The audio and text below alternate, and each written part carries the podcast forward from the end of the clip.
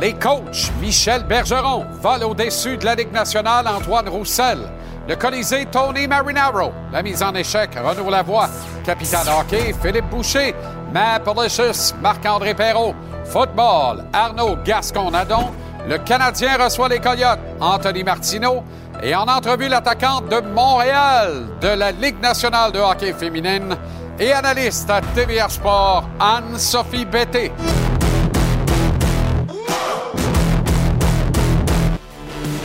Comment allez-vous? Très heureux de vous retrouver. Excellent mardi, bonne fin de journée ou bon début de soirée. Et bienvenue à JC, le Canadien qui accueille les Coyotes de l'Arizona ce soir au Temple. Les deux clubs qui combinent 17 défaites dans les 17 dernières sorties, 12 de suite pour les Coyotes, 5 pour le Canadien. On ne peut donc pas parler à proprement dit d'une confrontation au sommet. Euphémisme.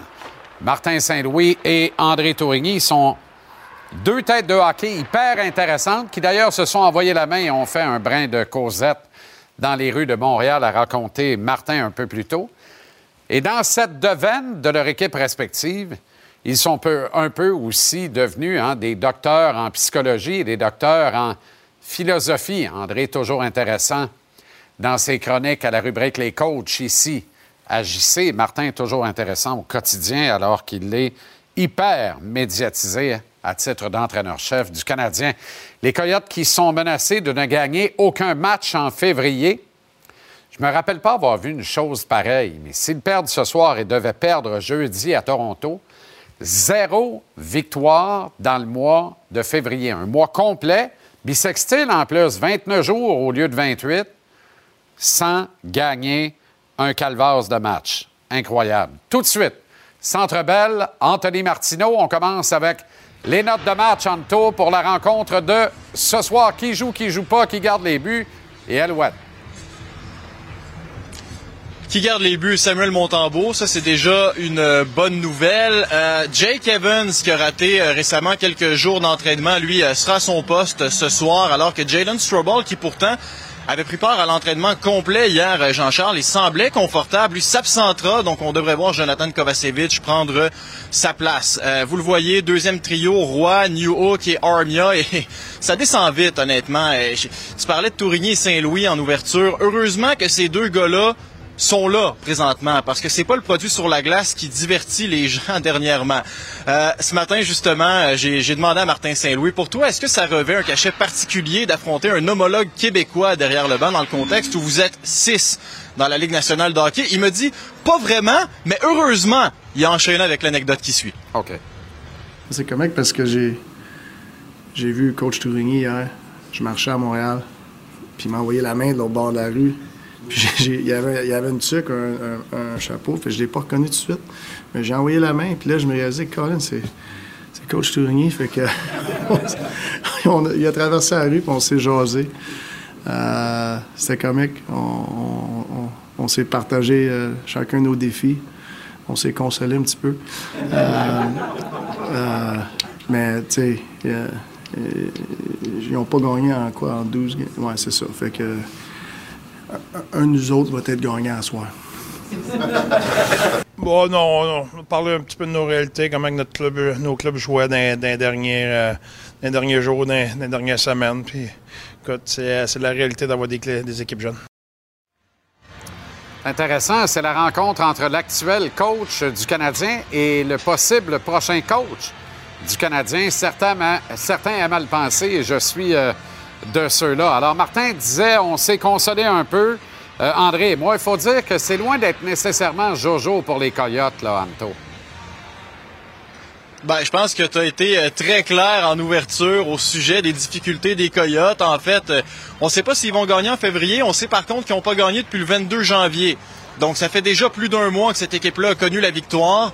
en termes de buts marqués, de buts accordés, c'est vraiment pas Jojo, effectivement. L'équipe qui a pratiquement été doublée au cours de cette séquence-là. 29 buts marqués contre 57 accordés. Et, tu sais, la situation de Tourigny et de Saint-Louis est similaire dans le contexte où les deux ont des équipes qui connaissent des difficultés, mais les deux ont aussi des visions qui leur permettent de croire, d'espérer du moins un futur plus rose. Alors la question que j'ai demandé à Tourigny tout à l'heure, c'était Est-ce que c'est difficile, dans le contexte où ton travail te demande d'être détoudé, très présent, de ne pas penser au futur qui te permettra finalement de potentiellement gagner des matchs? Alors voici ce que le Bear avait à répondre là-dessus. OK. Ça te sert de motivation. Quand je regarde ça, je regarde non seulement les joueurs qu'on a à l'intérieur de notre équipe, mais je regarde ce qui s'en vient. On regarde les Josh Doan qui s'en vient, on regarde les Shemishev, Dudas, euh, Butte, puis tous ces gars-là qui, s'en viennent. Puis là, on, a quoi, trois choix de deuxième ronde, un choix de première ronde. L'année prochaine, on a quatre choix de deuxième ronde, etc. Tu sais, on a des belles choses qui s'en viennent. Ça fait pas ça fait pas moins mal. C'est comme si tu as eu un accident, puis tu es à l'hôpital, puis tu sais que tu, sais que tu vas t'en sortir, mais tout de suite, là, ça fait mal. C'est ça qui est ça. On revient du côté du Canadien maintenant. Nick Suzuki qui pourrait réaliser un exploit plutôt rarissime, du moins dans l'histoire récente du Canadien, Anto. Ben, c'est que depuis 2006, Jean-Charles, combien de gars, combien de joueurs ont réussi à marquer 30 buts en une saison? Seulement 6 en 18 ans. Et, parmi les six, on retrouve des gars qui essentiellement, et malgré tout leur grand talent, étaient unidimensionnels. Ben, quand je vois ça, Paturity, honnêtement, ça me jette sur le derrière à quel point ce gars-là a été utile offensivement, avec cinq saisons de plus de 30 buts. Mais après ça, tu sais, Gallagher, Ryder, Cole, Kovalev et Galchenyuk. Et aussi, tiens, étaient des gars qui marquaient des buts. Et après ça, c'était un petit peu plus euh, compliqué. Mais Nick Suzuki, présentement, se dirige vers une saison de 31 buts. On le dit très souvent, toi et moi, Jean-Charles, sans la présence de Dak, sans celle de Monahan, sans celle de Dvorak, alors que Caulfield a attendu en décembre pour se mettre en marche et alors que Slavkovski a finalement pu apporter un peu d'aide sur ce trio-là en décembre. Alors, ce qui est en train de réaliser Suzuki, c'est impressionnant, mais c'est aussi de se rappeler que ce gars-là, en plus de marquer des buts en quantité cette saison, est utile partout et c'est surtout ça qui est impressionnant. Je trouve ça intéressant parce que je me faisais pelleter pas mal quand je disais ce garçon-là va être dans le club des 30-50, 80 points par année, 30 buts, 50 passes ou 25 buts, 55 passes. Ça va naviguer dans ces eaux-là. Presque un point par match. Ne fera jamais probablement 100 points dans une même saison. Mais s'il reste en santé, ça va être compliqué pour lui de descendre en bas de 70-75 points. Je suis convaincu de ça. On assiste vraiment à l'émergence et à, un garçon qui s'installe sur les plateaux de la Ligue nationale comme une valeur sûre. On s'en garde pour tantôt. Et qui est bon on parle dans à peu près une heure. Avec plaisir. À tantôt. À tantôt. Alors, programme très chargé. 12 rencontres ce soir au calendrier de la Ligue nationale, dont le duel entre les Pingouins de Pittsburgh et les Canucks depuis euh, Vancouver. Alors, il y, a une petite coquille, là, c'est bel et bien les Pingouins qui joue à Vancouver euh, ce soir. On vous présente ce match à 22 heures ici à TVA Sport. Alors, on ailleurs, on souligne, oui, les Leafs qui y vont pour une huitième victoire de suite. Quand même, ils affrontent les Golden Knights de Vegas. Le match est présenté au Scotiabank Arena à Toronto. Les Wings, eux, y vont pour une sixième victoire de suite. Ça va bien pour le Détroit. Ils reçoivent les Caps de Washington. Idem pour les Prédateurs de Nashville qui peuvent en gagner une sixième de suite. Eux, ils reçoivent Jacques Martin et les Sénateurs d'Ottawa ce soir. Hier soir, quatre petits matchs étaient présentés dans le circuit Batman, mais le Québec y était bien parsemé et bien représenté. On y a performé. Allons voir ce que les nôtres ont produit hier soir à tout seigneur, tout honneur, l'ancien espoir des Sags de Chicoutimi, dont on a parlé avec coach Yannick Jean hier d'ailleurs, Hendrix Lapierre, qui faisait pas beaucoup de bruit jusqu'à maintenant, mais qui hier connaît une soirée de deux buts. Voyez ce deuxième d'ailleurs, échange avec Anthony Manta, le bœuf de Longueuil. Alors une paire de buts, paire de filets pour Hendrix Lapierre des Caps de Washington hier soir. Alors, c'est intéressant. Euh, Manta, d'ailleurs, a deux passes sur les deux buts euh, d'Henrix Lapierre hier soir. Et on souligne la victoire des Highlanders de Patrick Roy. 3-2. Ça s'est passé en prolongation contre les Stars de Dallas. OK, on s'en va en tour de table maintenant. Et on commence ce soir avec Arnaud Gasconadon qui s'en vient nous parler de football, bien entendu, en plein mois de février qui a l'air aujourd'hui d'être un mois de mai. Formidable température. J'espère que c'est pareil par chez vous, mais ici à Montréal, C'est hallucinant. Ça roule en short et en patin roulette. Salut mon Arnaud, comment ça va? Salut Jean-Charles. Pour le segment de ce soir de football, écoute, je vais être là. De peine et de misère. Failli passer, je me remets d'un virus. Aujourd'hui, je pense la journée où, où je me remets tranquillement. Donc, merci d'avoir pensé à moi. Merci de dépenser. Je vais être là ce soir parce que c'est le combat de la NFL qui commence aujourd'hui. Donc, évidemment, la vie fait en sorte que je retrouve mes forces au même moment. Et puis, donc, on va parler de ça. On va parler de certaines rumeurs qui courent dans la NFL. Et aussi, tu te demandes pourquoi probablement je porte un chapeau lettre comme ça. Il pas de raison. C'est juste parce que Cam Newton s'est battu en fin de semaine, puis je me demande si c'est pas à cause de son chapeau lettre qu'il portait. On va avoir l'occasion de s'en parler aussi. À bientôt. Bon, ben, le, lien est fait. Ça a pris 32 secondes où on n'a rien compris de ce qu'il disait. On se demandait ce qu'il faisait avec une tuque du Père Noël.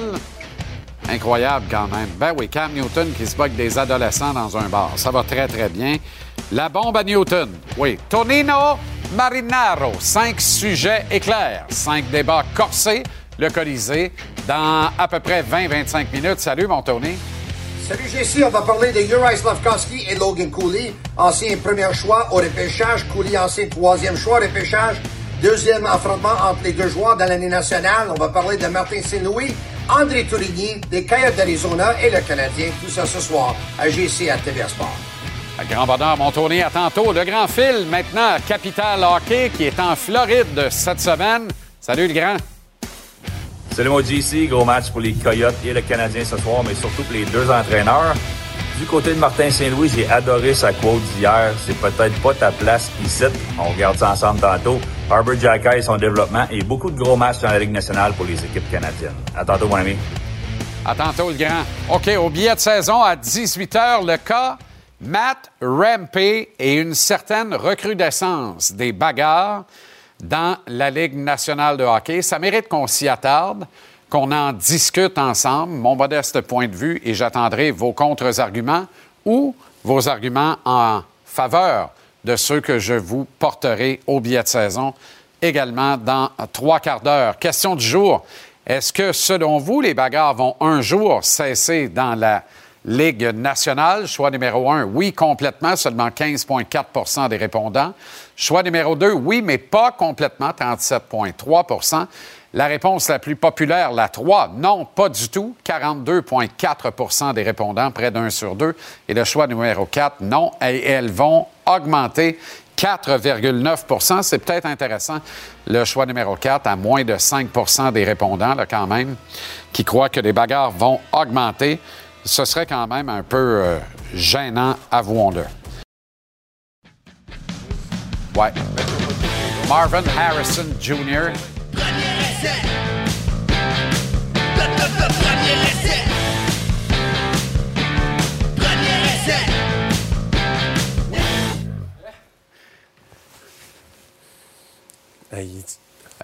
Premier essai avec Arnaud Gasconadon.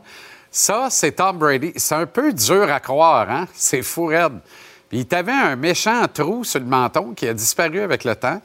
Exact. Ce que ouais. les millions peuvent faire comme poté, garde ses cours comme. Euh, S'il n'est pas élégant, c'est pas élégant. Ça, ça ressemble pas mal à ce qu'il a fait toute sa carrière, ça, par contre. Oui, oui, effectivement. Tu sais? Effectivement. Mais ces images pour démontrer que au Combine, on regarde actuellement le plus grand quart de l'histoire du football. Ouais. C'est incroyable. C'est dur à croire aujourd'hui. là. Regarde ça, celle-là, c'est probant. là. C'est ça, c'est ça, c'est incroyable. Ouais, un jeune Tom Brady avec une compagnie de construction montréalaise qui a rempli sa fissure dans le menton. Visiblement. Visiblement, cher, un peu de cher. poté, peu de fissures. Non. Et sa course en sprint est absolument répugnante. Ah ouais. Gisèle, il a dit si tu me veux, moi, tu t'enlèves ta craque dans le menton. oui, et tu cours plus vite. Et tu cours encore plus vite parce que tu es plus aérodynamique. Oui. Donc, premier jour d'un combine. Eh ben oui. Ça se passe euh, à Indy. Ouais. Deux semaines après le Super Bowl, ça repart et vogue la galère. Ouais. À grand coup de Caleb Williams, Marvin Harrison Jr. notamment et beaucoup d'autres. Oui. Jalen Daniels qui. Écoute, il y, a, il y a beaucoup de talent. Il y a beaucoup de talent au poste de quart arrière. Donc, ça, ça va être très intéressant de voir ce qui va se passer de ce côté-là. C'est encore à Indy. Hein? On est quand même un peu surpris que c'est encore à Indy quand on parle de Vegas, euh, LA, tu sais, l'expansion de. Ça, c'est encore à Indy. Donc, il y a quelque chose de très symbolique dans Indianapolis. C'est une ville qui, un peu comme Montréal, est capable de devenir une ville hivernale. Donc, les, les gars peuvent arriver, passer de l'hôtel au restaurant au stade, à l'intérieur de certains tunnels, donc ils n'ont jamais besoin de sortir. Très pratique. Le- c'est vraiment là que toute la business la saison morte se passe. Les gars vont ça Parce que les médias peuvent pas te voir. Les médias, t'as pas, une... pas une conférence de presse à 9 h le soir. Fait que si tu veux faire venir le GM des Titans dans sa chambre d'hôtel, il est au troisième, t'es au quatrième, viens ici, il n'y a aucun journaliste qui va te voir, passe par l'escalier de secours, viens-t'en dans ma chambre, on fait un deal puis on fait un échange. Fait que Mais là en même temps, oui, mais en même temps, observer le comportement de ces jeunes hommes-là, lâchez-là à Vegas, et prendre bonne note de c'est un bon pic ou pas, Ben là- selon où il sort et qui il s'en va rencontrer. Dans ce cas-là, c'est Indy. Dans ce cas-là, c'est Indy, mais on parle déjà de le mettre à Los Angeles. Non, non, c'est ça, mais si c'était à Vegas, Indy, c'est assez Ouais. dortoir, là. Exactement. Mais il faut penser à. Tu sais, ça dure jusqu'à. Ça dure un certain nombre de jours, là, tu sais. Tu fais 300 IRM en dedans de 48 heures, là. C'est comme. Il Ben faut ouais. que tu sois capable d'opérer ça quand même. C'est une méga structure. Et les joueurs qui se soustraient du combine, est-ce qu'il n'y a pas là un mouvement de rébellion dont on a un peu parlé la semaine passée là, au niveau de choisir son équipe et choisir de plus en plus sa destinée, être plus indépendant parce que c'est très payant de rester au collège? Donc, ça, tout ça, là, ça- cet assouplissement de la NCAA semble vouloir affaiblir un brin la NFL. Moi, j'ai encore de la difficulté à croire que ça va le faire. Mais là, quand je vois que de, de vrais bons talents éligibles au repêchage Ouais. ne se présentent pas au combine, là, je me dis à quel jeu on joue, là? Ouais. C'est pas comme si ça s'était jamais vu dans le passé, mais je vais prendre l'exemple de Marvin Harrison Jr., qui est le fils de Marvin Harrison Sr. Moi, c'est mon premier Ben, moment on- dans ma vie. Là. On, on- on l'aurait deviné. Pour que les gens comprennent, Marvin Harrison, l'ancien receveur de passe de Peyton De Manning, Peyton un des Manning avec les Colts. Ouais. de l'histoire de la NFL. Euh, Marvin Harrison Jr., qui se fait conseiller par son père, n'aura pas d'agent lui aussi. Donc, c'est pas juste Caleb Williams qui arrive pas d'agent. Marvin Harrison Jr. va arriver pas d'agent. Et, euh, et lui ne fera même pas le combine et ne s'entraînera pas ch- chez lui à Ohio State. Lui, il se prépare avec son équipe pour jouer la saison prochaine. That's it, that's all. Et on l'a vu aussi dans les dernières années. hein. Maintenant, il y a des joueurs qui ne font pas les bowls qui- que, tous les joueurs faisaient avant. Maintenant, il y a des joueurs qui ne font même plus les bowl games. Ce qui est catastrophique. Ce qui est un peu catastrophique dans le- la partisanerie de- du fan de la NCAA. Et donc, je pense que là-dessus, la NCAA perd du terrain. Les jeunes ont de plus en plus de pouvoir. Jusqu'où ça va aller? C'est sûr qu'il y a une prise de bec. Il y a vraiment une guerre territoriale qui se passe à ce niveau-là. Mais regarde, Lamar l'a fait. Après tout ça, est-ce que Lamar et sa mère ont été gagnants? Je pense que Ben, oui. à date, oui. Je pense que oui. À Donc, date, oui. Il y a- la seule affaire qui n'a pas à l'essayer. gagné, c'est le Super Bowl, par exemple. Non, mais, sais, je veux dire, ce qu'il voulait faire, là, de, de se créer de la richesse au niveau de sa famille puis le faire ensemble, Ça a finalement marché. ça a finalement fonctionné. Donc, voyons voir si ça va. C'est une tradition qui va se poursuivre, ou en tout cas continuer de plus belle. Des nouvelles d'Ab Bears et Ryan Pauls. On écoute d'abord, si tu veux bien, le directeur général des Bears euh, ce matin au, au sujet de Justin Fields, qui retient beaucoup l'attention. Ouais. If we go down that road, um, I want to do right by Justin as well. Uh, no one wants to live in gray. Um, I know that's uncomfortable. I wouldn't want to be in that situation either. So uh, we'll gather the information. We'll move um, as quickly as possible. We're not going to be in a rush um, and see what presents itself and what's best for the organization. Bon, qu'est-ce que les Bears devraient faire avec ce premier choix? Mais premièrement, est-ce que vous regardez à quel point Ryan Pauls est jeune? Tu sais, les directeurs généraux sont rendus jeunes. On parle des gars de début quarantaine qui prennent la seule opportunité. En c'est rare des directeurs généraux qui ont deux fois un emploi. Donc, Ryan Pauls fait partie de ça. Des nouveaux directeurs généraux plus agressifs qui font beaucoup plus penser aux directeurs généraux de la Ligue nationale de hockey, par exemple, où il y a des échanges à chaque année, à chaque année. Ryan Pauls est l'un de ceux-là. Écoute, l'année passée, il a fait un... Moi, je trouve qu'il a fait quelque chose d'extraordinaire quand il a laissé aller le premier choix au repêchage pour le céder aux Panthers. Il a ramassé plein de choix au repêchage de ce côté-là. Est-ce que Justin Fields est le carrière de concession? C'est vraiment ça qu'il faut qu'il se demande. Mais il y a toutes sortes de façons de voir ça? Est-ce que Justin Fields peut faire gagner un Super Bowl? Ou est-ce que échanger, par exemple, le premier choix au de Caleb Williams pourrait être une solution pour avoir une organisation gagnante comme les Lions l'ont fait, comme les 49ers le font, comme les Eagles l'ont fait pendant un certain moment, avec un jeune carrière qui coûte pas cher? Le problème, c'est que Justin Fields vieillit aussi. Donc, il va vouloir renégocier peut-être un nouveau contrat dans deux ans. Écoute, ça va être intéressant. Moi, mon intuition me dit qu'ils ne prendront pas Caleb Williams. En ce moment-là, c'est ce que je pense. Je, je pense qu'il il a dit qu'il allait écouter les offres, il allait écouter les offres rentrées, et je pense que ce qu'il pourrait faire, c'est reculer peut-être à 3 avec les Patriots, reculer peut-être à 2 avec Washington, peut-être à 6 aux Giants, et là, repêcher un carrière qui va leur coûter moins cher, plus jeune, et voir si c'est Justin Fields ou lui, le carrière d'avenir à Chicago. OK. Mais tout ça pour repêcher un corps arrière, alors que tu as la chance de repêcher Caleb Williams. Il faut le faire quand Caleb même. Williams est quand même un peu spécial. Quand. C'est un bagage Oui. qui arrive. Là. Oui. Je veux dire, c'est- Oui, il oui. arrive pas comme. On en a rarement vu des gars comme ça. Là. Mais il va sortir pareil. Il va sortir premier pareil avec une organisation, il va falloir le gérer. Mais ça prend une organisation pour le gérer, ce gars-là. là. Et d'habitude, les équipes qui repêchent premier, c'est-tu les organisations qui gèrent le mieux? Parlant de pas gérable, Cam Newton. Ouais, bon. Et Cam son Newton- chapeau. Et son chapeau merveilleux, c'est parce qu'il faut que les gens voient l'image, là, parce que j'avais rien chez nous qui ressemblait à ce que Cam a. Premièrement, donnons le mérite à Cam, là. il est 6'6", 265. Il a gardé son chapeau tout le long du combat. c'est quand même extraordinaire. Cam Newton s'implique dans la communauté. Euh, puis je, je vais faire une petite parenthèse, là, parce que ça fait quelques fois que je vois ça. Je veux pas tomber trop dans des débats, là, mais il y y a une espèce de chez la jeune génération, maintenant, il- je trouve qu'il y a un manque total de respect Ouais. pour les gars qui ont bâti le chemin avant. Oui, comment on arrive à ça, là? Comment on arrive à Cam cette Newton, scène-là? Cam Newton euh, était un peu tannant avec les gars qui étaient d'autres coachs et jouaient. et- et pour une équipe, c'est des équipes en bas de 15 ans. C'est 7 contre 7 là, aux États-Unis. C'est très, Mhm. Oui. très populaire. Oui, oui, oui. Euh, et il s'invectivait un peu. Mais c'est Cam Newton, tu sais, je veux dire, il, il y a comme, il- pour moi, c'est un manque de respect total envers des gars qui ont joué à ce niveau-là, la profession qu'il y a eu. Puis oui, est-ce que c'est- ça fait partie du sport, s'invectiver un peu, puis ce, ce, ce, tu sais, ce, ce, ce- ce chirp, là, comme on va dire. Est-ce que ça fait partie du sport? Je pense que oui. Mais d'amener ça jusque-là, je trouve ça pitoyable. Puis c'est pas la première fois qu'on voit des gars un peu plus jeunes manquer totalement de respect à des gars qu'ils aiment pas parce qu'ils regardent leur story sur Instagram, par Ah ouais. exemple. Ah ouais. Mais on s'en fout que tu as accès dans sa vie privée. Le gars, il a gagné joueur le plus utile de la NFL. C'est un des pionniers pour, dans ce qu'il a fait, un des meilleurs cadres de l'histoire de la NCAA. Il, y a pour moi une espèce de cassure maintenant entre les jeunes générations et les gars qui l'ont fait avant parce qu'on a des statistiques avancées, parce qu'on a de la jalousie, parce qu'on a les réseaux sociaux et on pense qu'on connaît ces personnes-là à un niveau personnel. Quand, tu sais, je veux dire, moi, c'est comme bonjour, merci, félicitations, je suis très content de vous connaître. Est-ce que vous pouvez me faire une signature, tu sais? OK, jeudi, tu reviens et on parle du fameux tag de joueur franchise. On Oui. va essayer de décortiquer ça puis expliquer ça aux gens. Ça va être une bonne affaire de fête. Je pense qu'on va se coucher un peu moins nono, toutes et tous. Absolument. Jeudi soir, à condition que tu ailles mieux, là, bien sûr. C'est sûr, je vais mieux.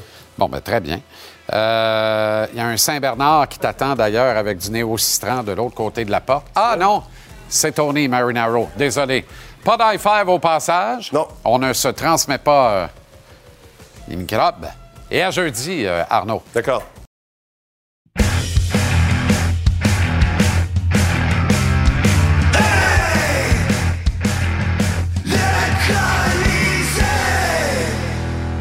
Avec Tonino Marinaro. Comment ça va, Tony? Très bien. Excellent. Hey, le 2 novembre, on se rappelle de ça. Oui. On jasait fort Oui. du duel entre le Canadien et les Coyotes en Ouais. Arizona et de la confrontation entre Yoraï Slavkovski et Logan euh, Cooley. Bon, C'était il y a à peu près quatre mois de ça, Oui. euh, presque jour pour jour d'ailleurs. Oui. Quatre mois plus tard, on en est où? Cooley ou Slav? Mais c'est drôle comment les choses changent vite dans le hockey puis changent vite dans le sport. Parce que moi, je vais le dire, là, moi, il y a quatre mois, quand le Canadien ont affronté les Coyotes, moi, j'ai dit, selon, d'après ce, d'après ce que je vois, Cooley va être un meilleur joueur de hockey, va avoir une meilleure carrière que Slavkovski. D'habitude, les joueurs de centre, ils ont une meilleure vision de jeu que les ailiers, puis on avait vu des habilités, puis on avait vu, tu sais, il y a des, vraiment des bonnes mains. Mais depuis, euh, quelques mois, c'est même pas proche. C'est Slavkovski qui est en avance de loin. Mais, encore une fois, ça, c'est. Quand on parle de repêchage, on va avoir une meilleure idée peut-être dans 5 ans, puis dans 10 Ouais, ans, parce quand- que- ou 15 ans, à la fin de leur carrière, on va pouvoir dire c'est je lui qui a eu le meilleur. Je là. suis pas d'accord avec toi quand tu dis c'est même pas proche. là.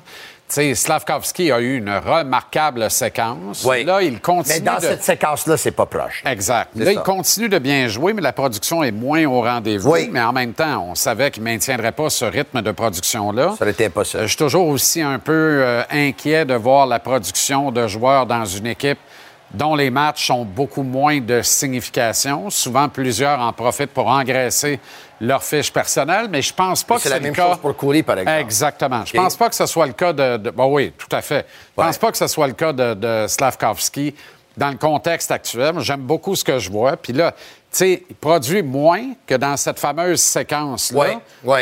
Mais il joue de façon tout aussi inspirée, selon moi. Là, tu sais. c'est pas un gars qui a, qui a disparu. Maintenant, Tu vois ce que c'est un gars d'équipe.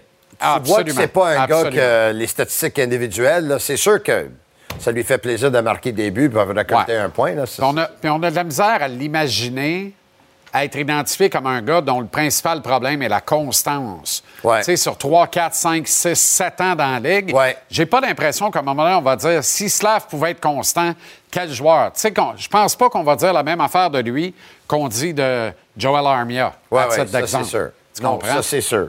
Alors, j'ai l'impression qu'il va afficher de la constance Ouais. et que la constance va transparaître dans la production. Mais je pense que Logan Cooley est tout un joueur de hockey aussi. Oui, je pense que Nemeth est un joueur de hockey aussi. Là. un excellent Euh, joueur de hockey. hey, Cutter Gauthier est un très bon voir. joueur de hockey, qu'on le veuille ou non. Et je pense que on va voir aussi pour Yerichek puis pour Shane Wright. Ouais. Mais ouais, Shane Wright, c'est peut-être. Je pense que Shane Wright, on comprend déjà la glissade. Ouais. Et on se demande, en fait, qui a mis de l'enflure comme ça dans ce ballon. Je suis convaincu qu'il va avoir un, un- une bonne carrière dans la Ligue nationale, mais, tu sais, euh, des athlètes, n'importe quel sport, là, à un moment donné, là, ils sont à leur pic, puis Ouais. ça descend. Je, je me demande si c'est le cas pour lui. Parce que, évidemment, Shane Wright, là, à l'âge de 13, 14, 15 ans, pour sa catégorie d'âge, c'était même pas proche. là. Exact. C'était loin en avant. OK, t'aurais voulu voir Jake Allen ou Caden Primo ce soir face aux Coyotes? Faut que tu m'expliques celle-là. OK. Canadien est septième avant-dernier. Ouais, Arizona est sixième avant-dernier. ouais, Il y a un point de différence entre les deux. ouais, Arizona a un match en moins. ouais. Si les Canadiens gagnent, vont-tu faire des séries? Si Non. les Canadiens gagnent, est-ce que ça, pour un match, est-ce que ça va changer la culture à l'intérieur de l'équipe? Pas se poser, non. Non. Maintenant, si le Canadien a un meilleur choix de repêchage, au meilleur pourcentage d'avoir un meilleur choix de repêchage, ça ne veut pas dire qu'ils vont repêcher le bon joueur. Mais dis-moi quelque chose. Si c'était à refaire, puis c'est encore tôt, là, c'était à refaire, Canadiens ont le premier choix. Slavkowski ou Cooley, tu prends qui? Si c'est à refaire quand, Oui. là? Là, en là. juin qui Là, vient? là. là? Là, c'est à refaire. Ce soir, je prends. Slavkovski ou Coley. Oui. Tu prends qui? Hé, m'a dire de quoi, c'est un cas. C'est un méchant cas. Je suis pas certain que je prends pas Coley. Ah, OK. Non, mais c'est parce que j'ai- je prenais tellement Coley avant Slavkovski au moment de l'encan que là, euh, je suis pas certain. En, tout cas, je prenais pas Shane Wright, moi. Ça, c'est sûr. OK. Ça, c'est sûr. Non, mais si tu aurais répondu, je prends Slav, moi, je t'aurais dit, mais l'année Canadiens ont gagné la loterie, là, c'est eux autres qui avaient fini dernier dans la Ligue. Oui. Puis s'ils n'avaient pas fini dernier dans la Ligue, ils auraient eu moins de chance. Exact. peut-être que Slavkowski aurait parti premier à l'autre Exact. équipe. Exact. Donc, tu sais, si tu perds le match... Non, mais ton plus- point- ton point- C'est un point de 4 Mais C'est un match de 4 points ce soir. C'est ça. C'est un match de moins 4 points. Vas-y à l'essentiel de ton propos. Mais c'est ça. Faites exprès pour perdre. C'est ce que tu demandes à l'organisation. Qu'est-ce que Montembeau il a fait l'année passée? Il- tout le monde sait que Montembeau donne la meilleure chance aux Canadiens de gagner des matchs. Ouais. L'an passé, là, il a gaulé sur la tête, il a volé des, des, ma- des points pour le Canadien, puis le Canadien s'est éloigné de Connor Bedard. Right? Je veux pas que le Canadien s'éloigne, là. On parle, les Canadiens ont des chances de finir dernier dans l'Est. Alors, tu Si tu réclames fais encore. pas les séries, Tu réclames encore que le Canadien fasse exprès pour perdre des matchs de hockey. Pas les joueurs sur la glace, ne peut pas faire ça. Mais l'état-major, par ses décisions. C'est Kent Hughes dit à Martin, Martin, on aimerait ça que ce soit Caden Primo dans les buts ce soir. Mais comment t'expliques au monde... de gagner le match. Là. Comment t'expliques aux gens que tu mets pas Samuel Montembeau dans le net, qui est ton numéro un, à qui tu viens de donner un nouveau contrat de plus de 9 millions pour trois ans? Mais- Comment t'expliques aux gens qui ne pas? Mais ils ne gaulent pas autant qu'un premier gardien devrait gauler quand même. là. Ils ont trois gardiens depuis Justement. la saison. Et c'est déjà un problème. Ouais, je Alors là, tu ne le mets pas dans le net contre l'Arizona. Tu as cinq défaites de suite. Si Ils les en ont 12. du Canadien préfèrent voir Montembeau ce soir et le Canadien gagner le match et peut-être avoir un choix inférieur, il peut le faire qu'est-ce qu'il veut. Mais le problème est peut-être dis là. À force d'entendre des gens comme toi, il y a Un des gens du soir, Canadien. victoire demain. Ben non, mais tu sais, à force d'entendre des gens comme toi, il y a des, Ouais. des partisans du Canadien Ouais. qui en viennent à souhaiter puis qui avaleraient n'importe quelle couleuvre. C'est Ouais. pas mon tambour qui gauze, c'est parfait. Ça sert le plan, puis on est sûr qu'on va gagner la Coupe Stanley. Comme l'année passée, on perdait des matchs parce qu'on était sûr, faisait l'affaire de tout le monde de perdre des matchs parce que tout le monde avait acquis la conviction parce qu'on aurait au moins une chance dans le boulier qu'on repêcherait Connor Bedard. C'est-tu Mais- arrivé? Mais non. Alors, les- quelle, quelle est la garantie qu'on va gagner la Coupe Il n'y en a pas de garantie. Mais Ben, l'équipe qui a t- troisième l'année passée a gagné la loterie. Qu'est-ce que je sais, c'est que quand les Canadiens ont fini dans la cave, ils ont choisi premier. Oui, je comprends. Qu'est-ce que je sais aussi, c'est quand les membres des médias ont mis de la pression pour le club pour être une équipe gagnante, pour essayer de faire les séries à tous les ans, parce que si on rentre, on ne sait jamais. Ils l'ont fait pendant 30 ans puis ils n'ont rien gagné. Ben, il y a aucun- Qu'est-ce que je sais il y a aussi, aucun club canadien qui a rien gagné pendant Boivin 30 ans. a convaincu la direction de ne pas échanger des joueurs quand il y en avait date de 10 qui étaient agents libres l'année du centenaire parce qu'il fallait vendre des billets durant le temps de Georges Gillette. Le Canadien s'est fait sortir en quatre matchs par les Bruins en première ronde. Puis ensuite, Absolument. les 10 joueurs, ils ont parti pour rien recevoir en Ben oui, puis on n'avait pas un bon club. Mais t'as pas eu de fun en 2010, toi? Oui, T'as pas eu de fun en 2021? oui. Bon. Pas pire, ça? Mais t'aurais pas plus de fun On n'a si pas- on n'a pas gagné. en semi-finale ou en finale 4 ou 5 ans de suite? 2010, c'est arrivé, puis 2021, c'est la finale. 2010. 2010, Avec demi-finale. En Ben oui. semi-finale, Ben oui, oui. en demi-finale, oui. Puis la finale en 2021. Ouais, OK, mais puis la ville était sans dessus-dessous, puis on a eu du fun, puis ça a duré un mois et demi un de gardien plaisir. de but en arrêté de 40 à 55 à tous les matchs pour essayer de gagner, c'est correct. Là. Est-ce qu'il portait les couleurs du Canadien? Oui, il y a Fait- Slavarac. Est-ce qu'il fait- de 9e ronde, Est-ce qu'il fait- 272 est-ce qu'il faisait partie de l'équation? Oui. Merci. Puis là, il Comme Carey Price en 2021. Oui. OK, deux coachs qui veulent gagner Et ce le soir. Canadien n'aurait pas rentré dans les séries, ça, ça aurait été une saison régulière, mais ils l'ont rentré à cause du COVID. Ah, ben oui. Ah oui. Mais on mais on n'a pas sorti Vegas, qui sur papier était quatre fois Ils meilleur ont- que nous ils ont sorti On les a Vegas. pas sortis. Ils ont on les a sorti. pas sortis. C'est Vegas qui a dit hey, Non, ils ont vous sorti êtes les Vegas. Montreal Canadiens? Ouais. Allez-y, on vous laisse passer. C'est ça. On Ils sont pas- fait laver par on même pas On n'a pas lessivé. On n'a pas. Ben oui, avec Price sur une patte, Weber démonté dans une boîte. Mais là- On n'a pas lessivé en quatre les Jets de Winnipeg. Si Price était sur un pat puis Weber Non, sur mais- un genre, pourquoi tu avais essayé d'aller all-in pour essayer de gagner la tout. Coupe cette année? on n'a pas, on n'a pas lessivé en quatre parce que c'était la dernière chance qu'on avait de le faire. Ouais, puis ensuite, tout s'est écrulé puis ils ont fini dernier l'année après. On n'a pas lessivé en C'est quatre bon les plan, Jets ça. de Winnipeg. Oui, pour d'autres raisons que tu connais très bien, va pas là. Ouais, on ouais. n'a pas lessivé en quatre les Jets de Winnipeg. On n'est pas revenu de 1-3 à 4-3 contre les Leafs de Toronto. Trois équipes qui étaient mauditement meilleures que nous autres sur série, papier. là. OK. Mais là, ils se sont rendus en finale. Oui. Puis là, ils ont fini dernier. Oui. Puis là, cinquième dernier. Puis là, Oui. septième dernier. Puis Oui. là, puis là le- la, la direction doit faire reconstruction. Ah oui. Parce que qu'est-ce qu'il y avait avant, c'était pas soutenable. OK. Fait que c'est Montembeau, pour rendu là, on fait quoi? On, on le met aux waivers, puis l'envoie à Laval, puis on met ça? Primo dans le net jusqu'à la fin de l'année? Non. Mais non, mais c'est ça. peut jouer C'est de la- ça. le prochain match. Ils vont, ils vont perdre avec Montembeau. Alors, Martin. Saint-Louis- Mais ce soir, avec Primo, peut-être ils vont perdre. Fait que Martin Saint-Louis et André Tourigny, ils abordent le match comment ce soir? Les autres, ils veulent gagner. Ah. Il y en a un qui a pas, la dernière fois qu'il a gagné, j'étais mince. Eureka. Puis l'autre, Ouais. il a perdu cinq de Non, suite. je je suis pas d'accord. Il a gagné le 22 janvier, vérification faite. OK. Il n'était pas encore mince. Peut-être plus mince. Mais, hey, bon, Non, mais- Non, mais c'est sûr que les deux, ils veulent gagner. C'est pas le fun pour un entraîneur, mais moi, je suis convaincu que les directeurs généraux de ces deux équipes-là, ils aimeraient perdre le match ce soir. Là. Ils te diront jamais ça on the record, mais off the record, Ben non, je jamais. convaincu, là. Mais non, mais même les coachs rendus là, ils sont. Ce sont deux coachs allégués faire un avec leurs directeurs généraux.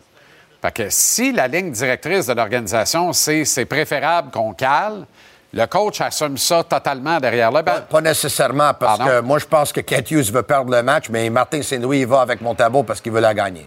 Ben, moi, je regarde euh, le discours de Martin, là, qui, encore une fois, ce matin, a déridé l'Assemblée, a été très drôle, a parlé de sa rencontre avec André. André qui philosophe de l'autre côté. T'écoutes les deux coachs parler, Ouais. là. C'est autre temps, autre mœurs, là. Et tu- Et peux-tu imaginer Oui. Des coachs ayant perdu d'un bord 12 de suite, de l'autre 5 de suite, il y a 15 ans ou 20 ans de ça, Ouais. être aussi de bonne humeur que ça? Oui, Tu parce comprends? que, parce que ben, Martin, lui, il sait, c'est sûr qu'il ne va pas perdre sa job parce que l'équipe est en reconstruction. André Tourigny ne devrait pas le perdre non plus, mais Arizona, il y a des choses plus étranges qui sont déjà arrivées avec Ouais, ce club-là. Ouais, ben, c'est ça qui devrait nous Et inquiéter. t'en souviens-tu la dernière fois là, qu'on a entendu parler d'André Tourigny durant le mois de novembre? Là, on lui a posé la question sur Slavkovski. On n'a pas mentionné Slavkovski, mais lui, il savait qu'on parlait de Slavkovski. Puis lui, a carrément dit, là, la Ligue nationale de hockey, là, c'est pas pour le développement, c'est pour gagner. Et pourtant, Mais pourtant, le Canadien ont bien développé Slavkovski. Ils l'ont bien développé et le Canadien est une école de hockey. Et On est en- est, une école on est en processus de développement. Depuis que Gorton Hughes puis Martin Saint-Louis est là, c'est- ils diront pas comme ça. Il- C'est une école de hockey. Et non seulement ils ne une diront école pas, d'apprentissage. ils sont fâchés parce que nous, on le dit. Oui. Mais pourquoi vous êtes fâchés? Parce qu'on le dit? Parce qu'on, donc, vous êtes fâché parce qu'on fait notre travail. Vous êtes- je vous pose la question. Là, Je sais le- pas s'ils sont L'état-major fâchés, du Canada. Mais moi, ça. je le sais. Ah oui? Vous êtes fâché parce qu'on fait notre job. Ils sont fâchés Comment? envers toi, moi aussi? Ben, Toi, t'as dit que c'est une école d'hockey? envers tous ceux qui critiquent le plan. Oui.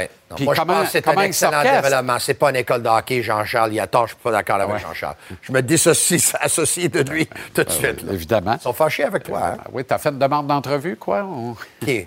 Toi? Non, j'en ai pas fait, non. Ah bon? Mais Non. pour te dissocier comme ça. Malheureusement, j'ai pas eu d'entrevue. Non, mais on est euh, d'accord, depuis un c'est une école de hockey. Est-ce que c'est C'est normal? plus important de le donner aux journalistes à New York, puis à Boston, Ouais. puis à Connecticut, puis en France. puis Mais est-ce que c'est normal dans la Ligue Moi, nationale? je vais rester là dans mon sous-sol avec la salle. Est-ce que c'est normal dans la Ligue nationale d'avoir une école de hockey comme ça? C'est une façon intelligente d'aborder une reconstruction. Moi, je suis totalement d'accord avec ce qu'ils font. Je sais que les partisans, il y en a beaucoup qui sont pas contents, mais ils ont juste à passer de 30 ans de patchage. D'aller patcher ici, puis patcher là, puis patcher ici. Parlant Quand de patch- Ils ont un paquet de trous, là, puis un paquet de, de, de réparations à faire. Des fois, t'es mieux de... Parlant de patch, est-ce que Patch Already va être échangé à la date limite du 8 mars? Je le souhaite pour lui.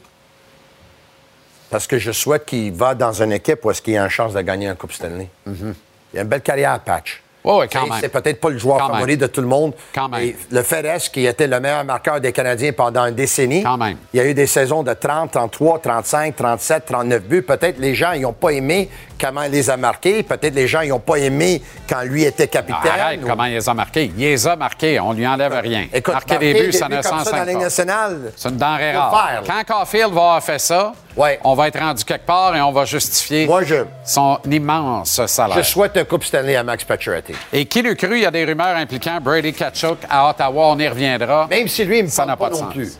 Ciao, Bello.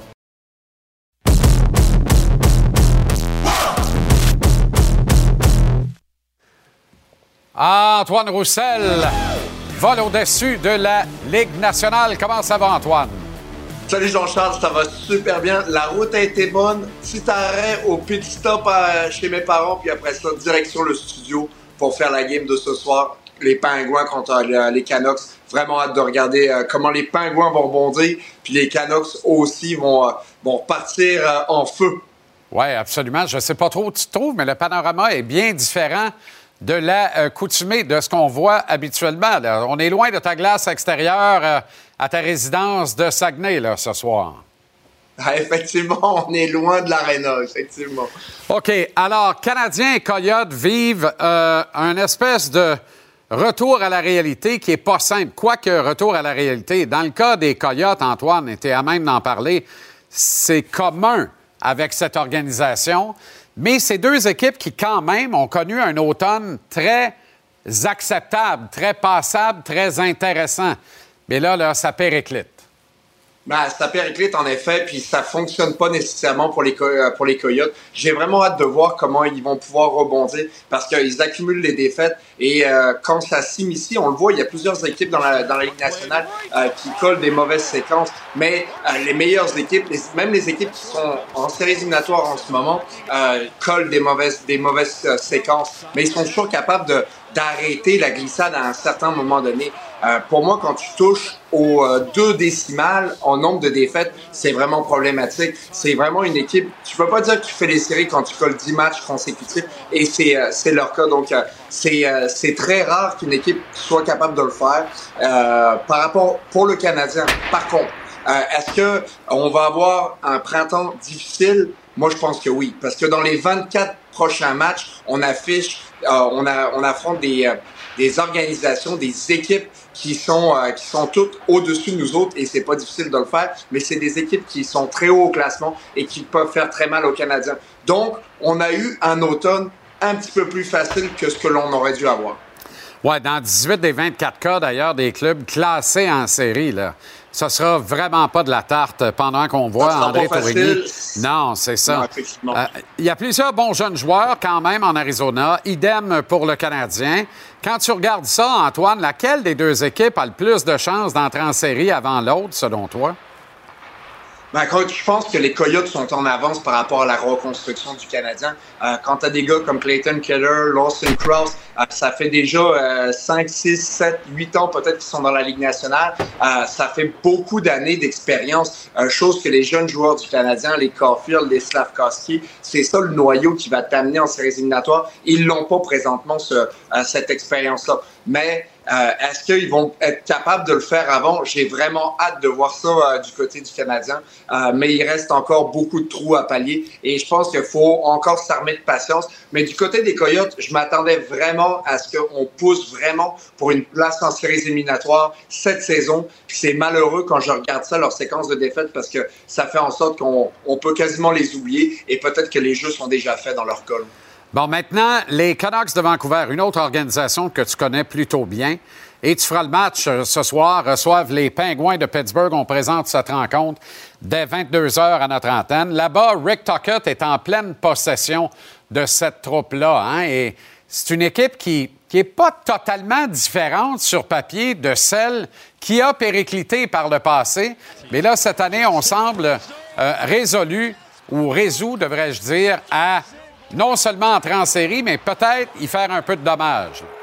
Ben, c'est clair. Puis euh, du côté de Vancouver, on pense que c'est notre année ici. Et dès qu'on pense qu'on a ce sentiment-là en tant qu'organisation, ben, on fait tout pour y arriver. Euh, c'est clair que la victoire des, euh, des Canucks en fin de semaine passée contre les Bruins de Boston a été déterminante parce que on était aussi en, glissade où on avait perdu quatre matchs consécutifs. Et là, c'était difficile. On n'a pas été très bon nécessairement dans nos dix derniers matchs. Et Rick Talkett l'a mentionné. Pour moi, là, c'est, c'est sa ligne euh, quand il dit euh, qu'une équipe, ne, tu choisis pas nécessairement quand tu vas avoir ton adversité. Et eux l'ont vécu et ils sont en plein dedans. Ils ont gagné leur dernier match. Il va falloir qu'ils continuent de travailler la, la sorte.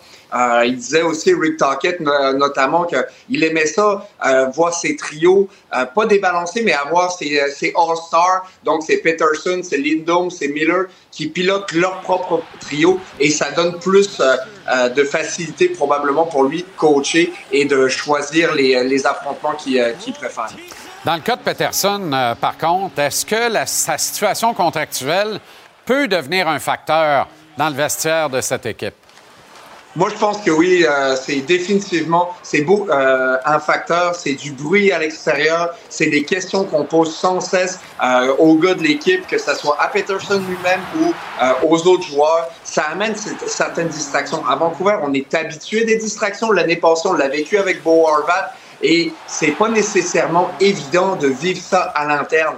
C'est euh, difficile. Puis, comme je le disais, l'année passée, on l'a vécu avec Borvat. Ça a été un insuccès sur toute la ligne. Cette saison, on a été capable de faire abstraction de ça parce que l'équipe fonctionnait excessivement bien. Mais à partir du moment où ça, euh, ça va moins bien, ben, c'est quelque chose qui ressort à la surface. Et euh, sincèrement, moi, si j'étais euh, euh, propriétaire ou euh, GM de cette organisation-là, j'aimerais ça un peu avoir de la clarté au niveau de cette situation-là parce que c'est difficile. C'est comme si, tu sais, il y a un bord qui, t'aime, puis l'autre bord qui t'aime pas, puis là, il faut que, tu fasses ça fonctionne. Mais c'est pas évident. Puis moi, je trouve que ça a tendance à envenimer la situation, surtout s'il n'y a pas de, de résolution rapide.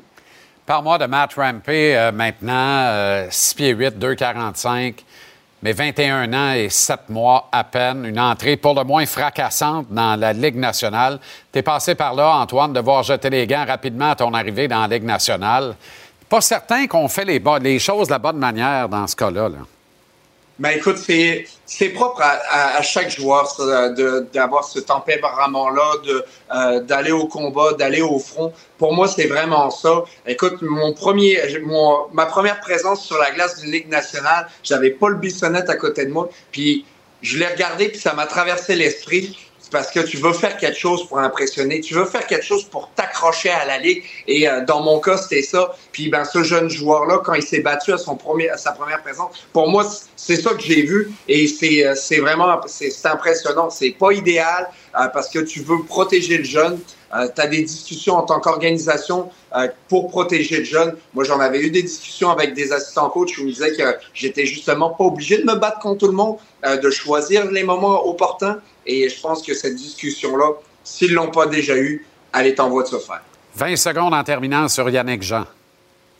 Yannick Jean, phénoménal. Écoute, j'ai euh, côtoyé ces deux, euh, ces deux coachs-là, en Richard Martel et Yannick Jean, euh, deux, deux icônes du hockey québécois. Puis Yannick Jean le dépasse. Pour moi, c'est sensationnel ce qu'il est en train de faire avec les Saguenayens de Chicoutimi. Ils sont sur une grosse séquence de victoires. ils ont d'excellents jeunes joueurs qui sont en train de très bien développer. Puis au Saguenay, et euh, avec euh, l'organisation des Saguenayens, on choisit les individus, le talent, mais aussi les individus. Et euh, c'est vraiment à l'image de l'équipe, à l'image du leader que Yannick est pour l'organisation. Et comme je le disais, c'est phénoménal de voir ce qu'il fait. Puis je tiens à le féliciter parce que c'est un très, très bel accomplissement.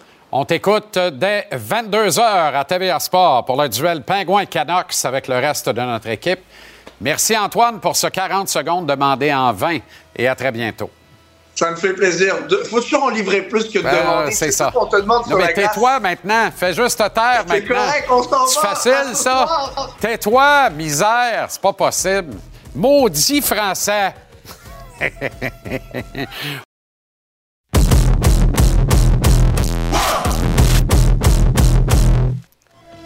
Tout de suite, on retourne au Centre Bell où nous euh, retrouvons Anthony Martineau en vue du match de ce soir entre le Canadien et les Coyotes.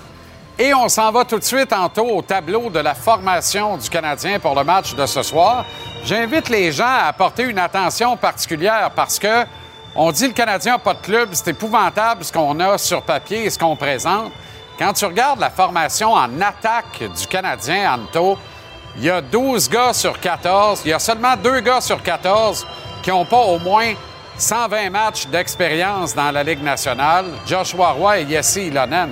Tous les autres, c'est des joueurs établis de la Ligue nationale. La qualité des joueurs, on peut en parler longtemps, mais c'est des joueurs de la Ligue nationale.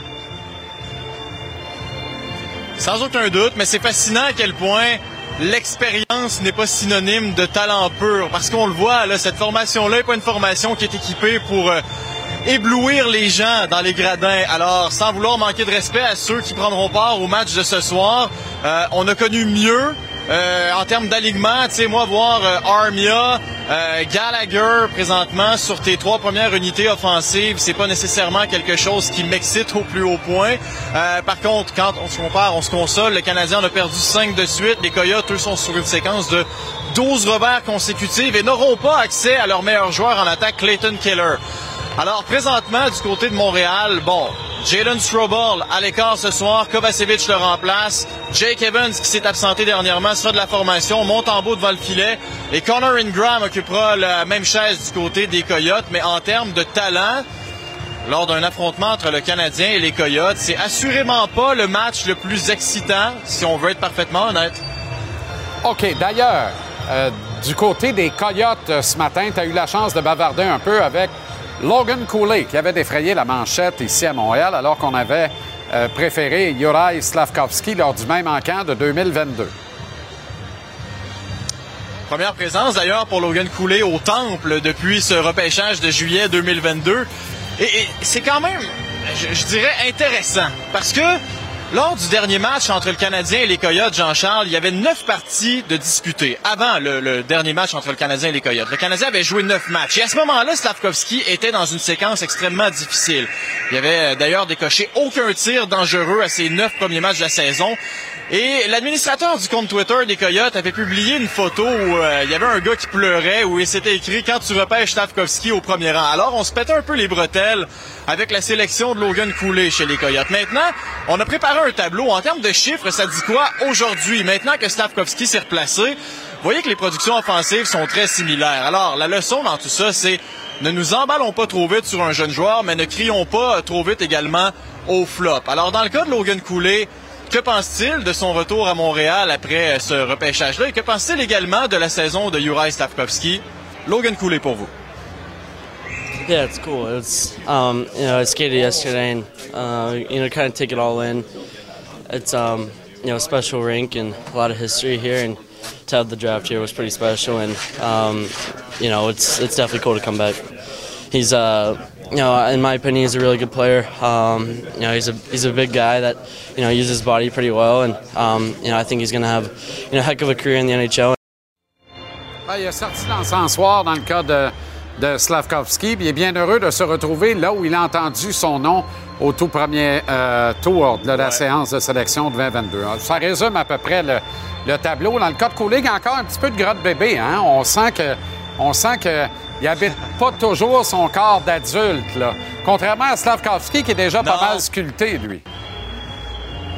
Ouais, ben dans le cas de Couler, un peu de travail au gymnase va servir à sculpter cette masse-là qui, va, qui deviendra, on l'espère du moins, de la masse musculaire, mais euh, avec le talent qu'il a, je pense que le travail en gymnase va suivre euh, au courant des étés qui euh, viendront et ça va donner un produit qui va être pas pire ultimement.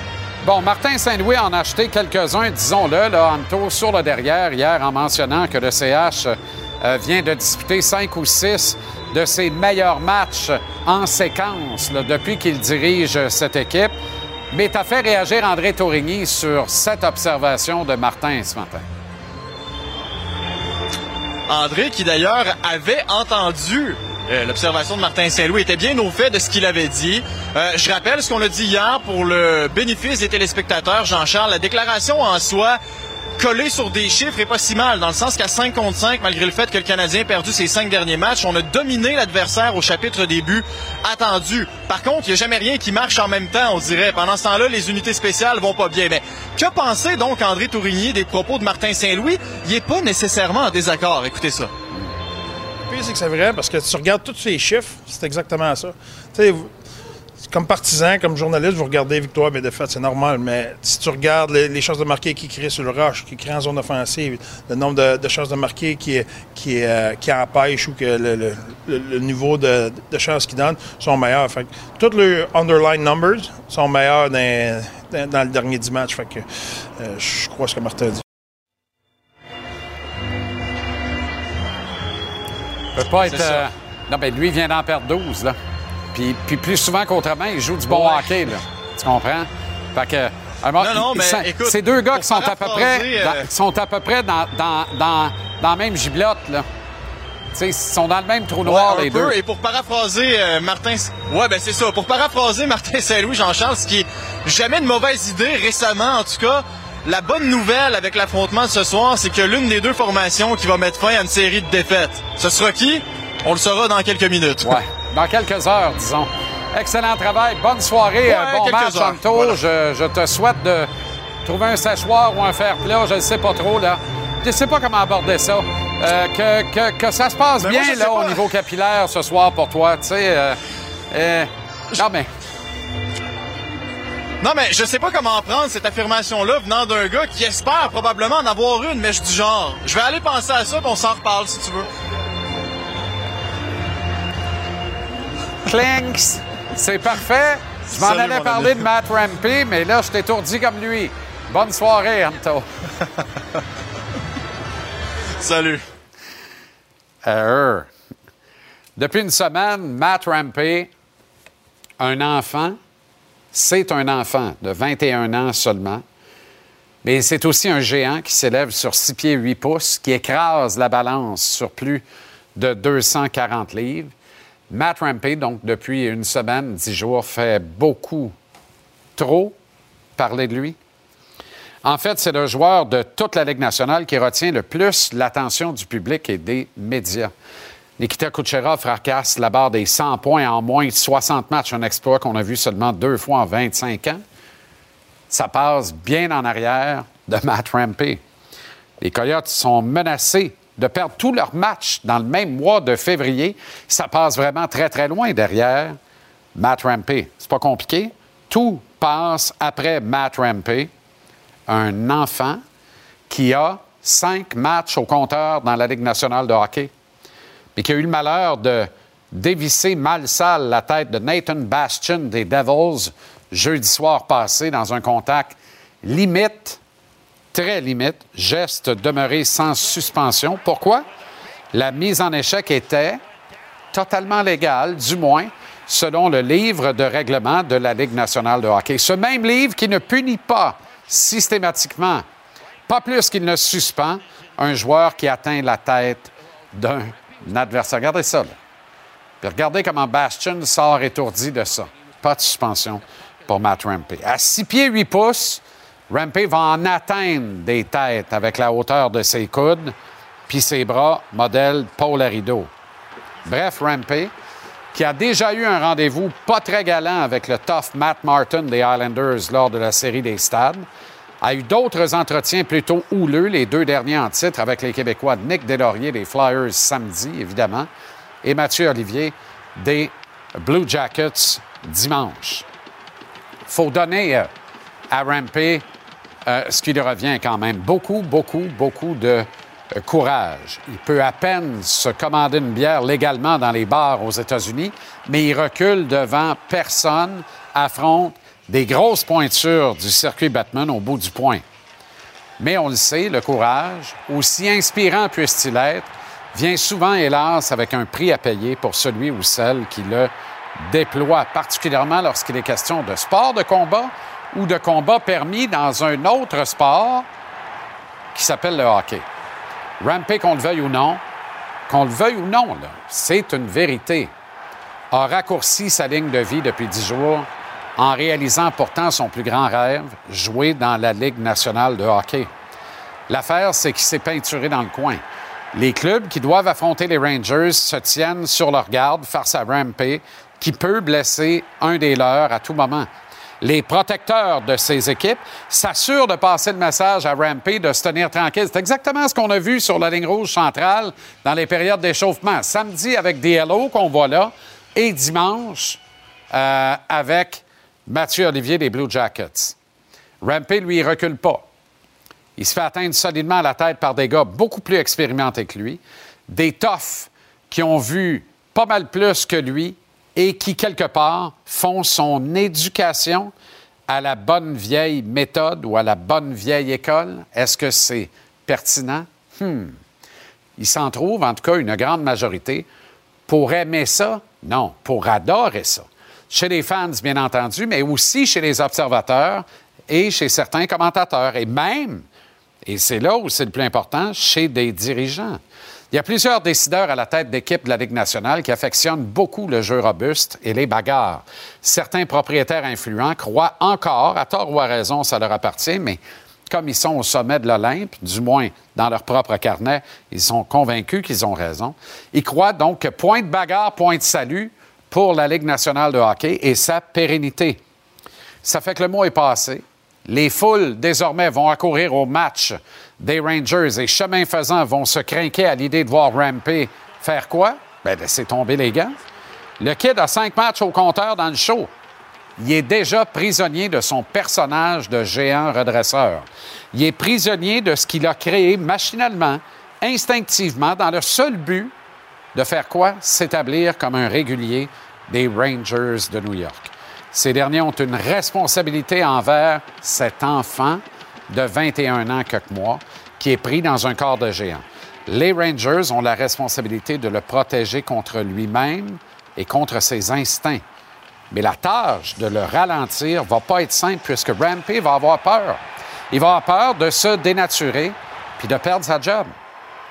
Ça fait qu'il va consciemment continuer d'offrir le spectacle demandé par les fans, tout en rapetissant sa ligne de vie un peu plus à chaque volée qu'il va manger. Volée qui va bien finir par arrêter de manger. Ce jour-là, il va probablement commencer à en servir à son tour des volets. Est-ce que ce sera plus brillant? Il y a plusieurs intervenants de qualité qui pensent encore que oui, je ne les juge pas. Tous les goûts sont dans la nature. Est-ce qu'on peut leur en vouloir? Il y a dix fois plus de clics sur les combats de Rampé depuis dix jours que sur toutes les autres nouvelles de hockey réunies, tous sites de référence confondus. Gardez la bête du kid à l'entraînement, là. 21 ans, quelques mois. Pensez-vous que maman est bien contente d'avoir son petit garçon avec l'œil tuméfié comme ça? Ça, c'est le résultat d'une slave de droite reçue, que ce soit en uppercut ou en crochet violent de la part de Mathieu Olivier. Il n'y aurait pas de commotion. Il va très, très bien. Matt Rampey est prisonnier de son personnage. La Ligue nationale est prisonnière de sa formule et de son modèle d'affaires. Et puis vague la galère.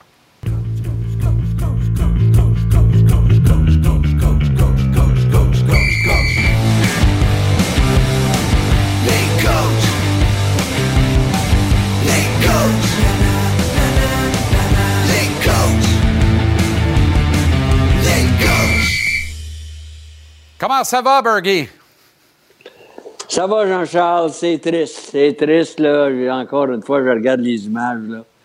Et c'est la Ligue nationale qui doit régler ça. Exact. Tu sais, régler ça, là, pendant la période d'échauffement, quand les deux colosses se penchent à la ligne bleue, puis là, ils stage, euh, ils, se disent quand est-ce que ça va arriver, là. Il faut que la Ligue nationale prenne une décision, parce que, comme tu l'as dit, là, le jeune, à un moment donné, moi, moi j'ai eu un joueur, à un moment donné, il a mangé la volée de sa vie.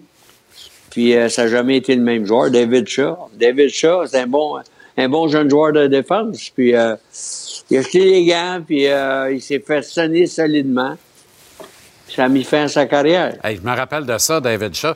Puis je pensais que tu allais me parler de mon ami et le tien, Alain Choquette, au camp des Draveurs contre Jimmy Mann à ah, Trois-Rivières.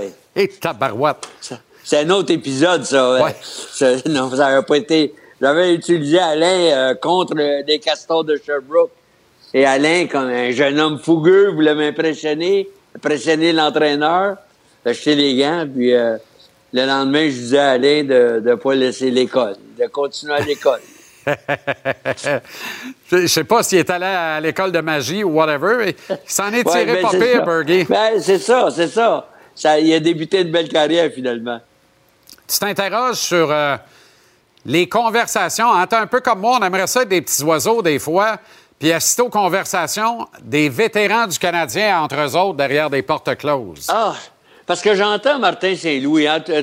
Toi, je pense, Jean-Charles, tu as déjà été dans le, festival d'improvisation. Hein? Je sais que tu as beaucoup de qualité là, au niveau de l'improvisation. Puis quand j'entends Martin Saint-Louis, je me dis, on est en plein là-dedans. Il, improvise. Tu sais, je peux pas croire que quand il rencontre la presse, qu'il a déjà préparé sa rencontre, comme hier, c'était les boîtes, après, on a eu la saga des GPS, les, dames avec les, échecs. Je me dis, tu sais, les vétérans dans le vestiaire, s'ils parlent comme ça, ces vétérans, comme ils parlent aux journalistes, les joueurs doivent dire, on est où, là, nous autres, là? Je veux bien croire que, que, Martin a eu une belle carrière, mais comme entraîneur, là, on parle jamais de victoire. On parle toujours, puis euh, justement, je le vois avec Armia. Là. Dernièrement, là, je le voyais avec Armia, avec Gallagher, avec Henderson, avec tous les, les vétérans. Qui... Je me demande s'ils n'essaient pas, essaie pas de, à quelque part de, vendre sa salade. Euh.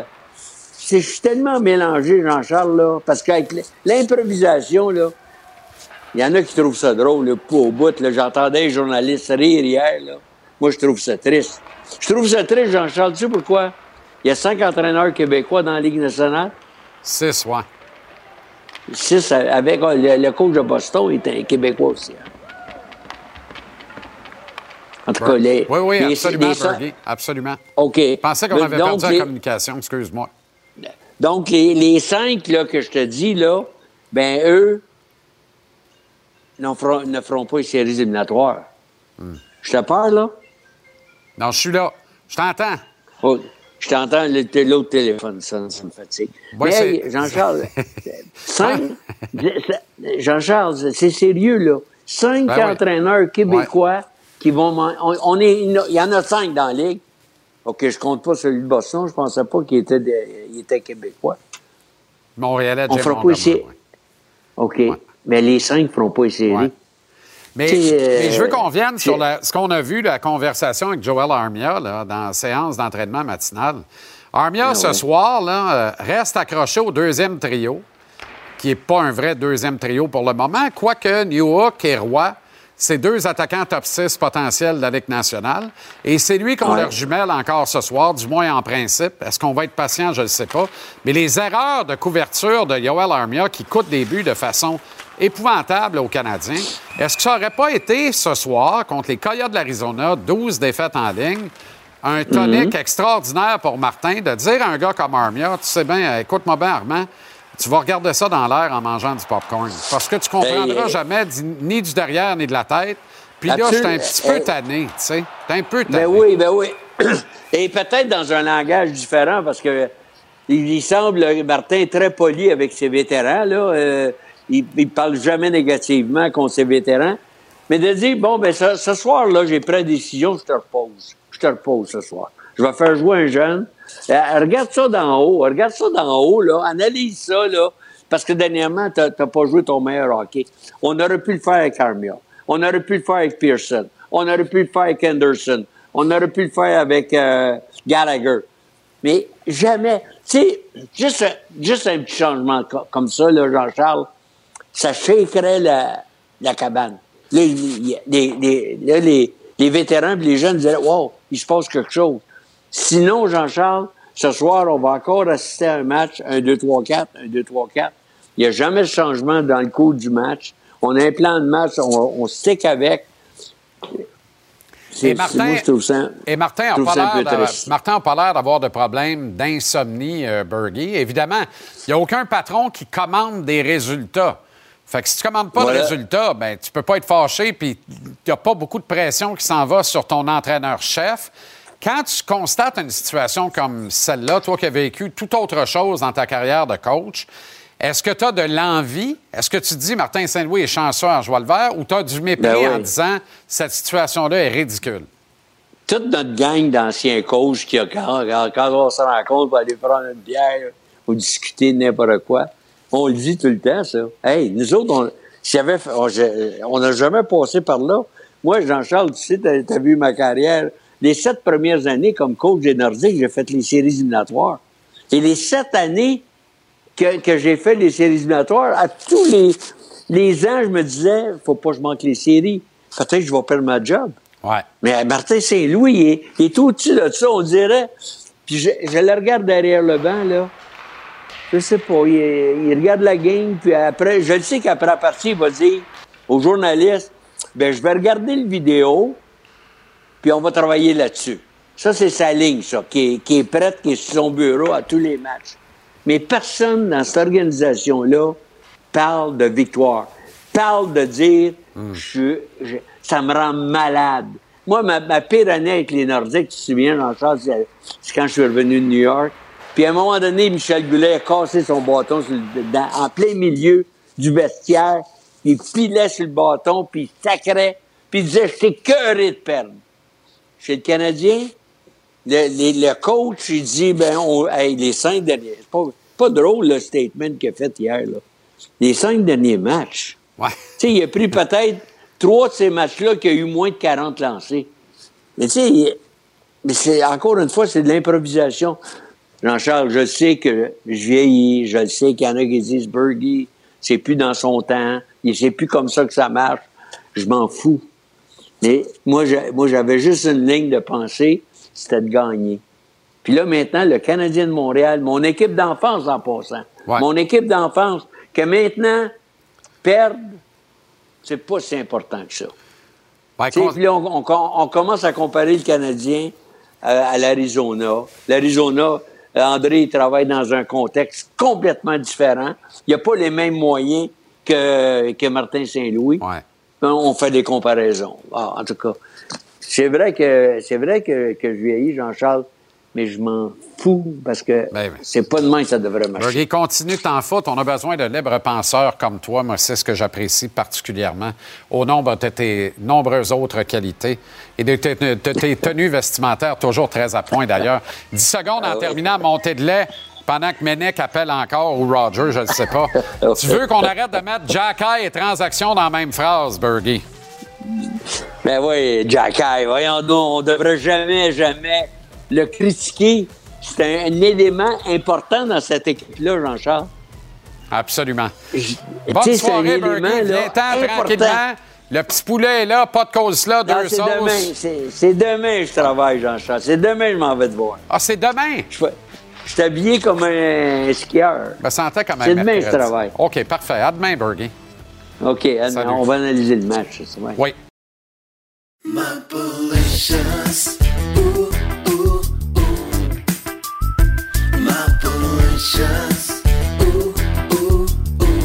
Toujours plus.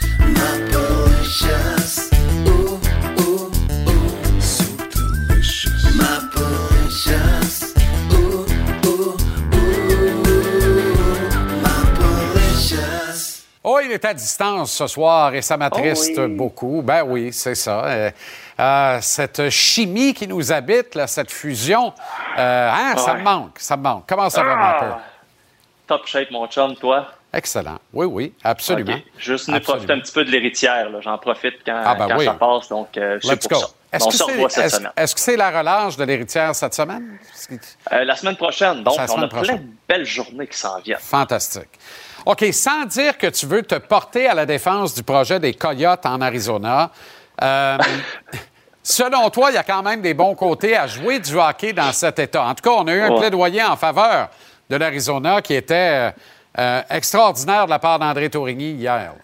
Ouais, ouais, ça, lui, c'est un, grand défenseur. Je peux te dire que j'ai eu vraiment du fun en Arizona, que ce soit la fois où je me suis retrouvé bien malgré moi en plein milieu d'un souper échangiste.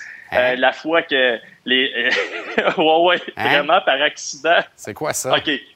Histoire rapide. On, on se trompe d'hôtel. On est à 45 minutes de char. On arrête au Blue Martini avec mon caméraman. C'est un genre de. Entre Saint-Hubert et le Toqué. Fait que là, la fille à la porte a dit Hey, il reste une une place. Entre Saint-Hubert Ouais. puis le Toqué, t'as-tu Ouais, une idée genre- comment il y a un monde entre ces deux-là?